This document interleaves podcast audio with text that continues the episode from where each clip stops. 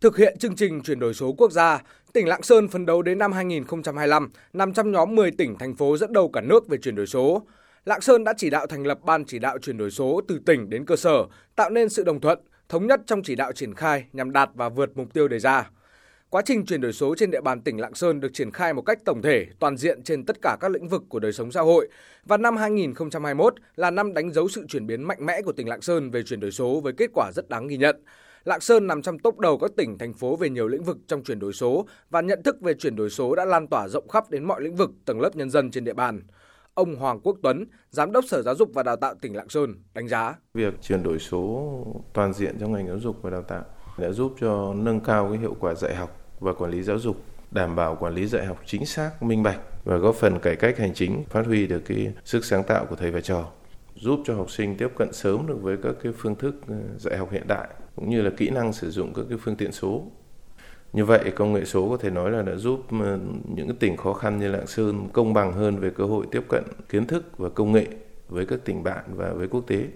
Chuyển đổi số đã trở thành khái niệm không xa lạ đối với mỗi người dân, dù ở đô thị hay các thôn bản, và tạo ra những thay đổi trên nhiều lĩnh vực, từ thủ tục hành chính hàng ngày, việc học hành của con em hay chăm sóc đồng ruộng.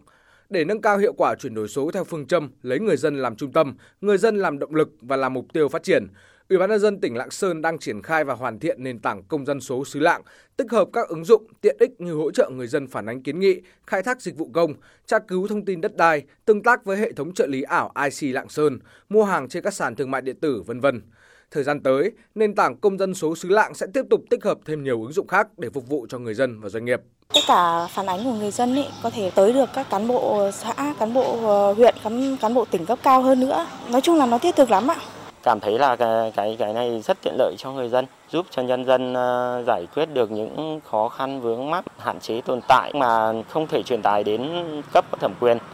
Công dân số lạ này rất là hữu ích ờ, giải quyết được rất nhiều thủ tục hành chính và thân ờ, tôi và những người công dân thuộc phường An Thụ thì đều rất là mong chờ, rất là háo hức. Cùng với nền tảng công dân số xứ lạng, việc ứng dụng thành tựu khoa học công nghệ trong các cơ quan đảng, chính quyền và mọi lĩnh vực kinh tế xã hội đã thể hiện sự quyết tâm của toàn bộ hệ thống chính trị tỉnh Lạng Sơn trong việc xây dựng một chính quyền phục vụ người dân và vì người dân. Ông Hồ Tín Thiệu, Chủ tịch Ủy ban nhân dân tỉnh Lạng Sơn khẳng định, chuyển đổi số là cuộc cách mạng của toàn dân và chỉ thực sự thành công khi mỗi một người dân tích cực tham gia và thụ hưởng các lợi ích mà chuyển đổi số mang lại, đặc biệt là người dân ở vùng sâu, vùng xa, biên giới. Qua thực tế cho thấy thì chuyển đổi số chỉ có thể thành công nếu có sự tham gia của toàn dân. Người dân phải là chủ thể, động lực và là mục tiêu của chuyển đổi số. Do đó, nhiệm vụ rất quan trọng là phải làm sao à, nâng cao nhận thức, trang bị kiến thức cho người dân, làm sao để người dân tiếp cận một cách dễ dàng đối với các ứng dụng thông minh được tích hợp trên một cái nền tảng số và làm sao để việc sử dụng các cái dịch vụ số sẽ trở thành một cái nhu cầu thiết yếu hàng ngày của người dân.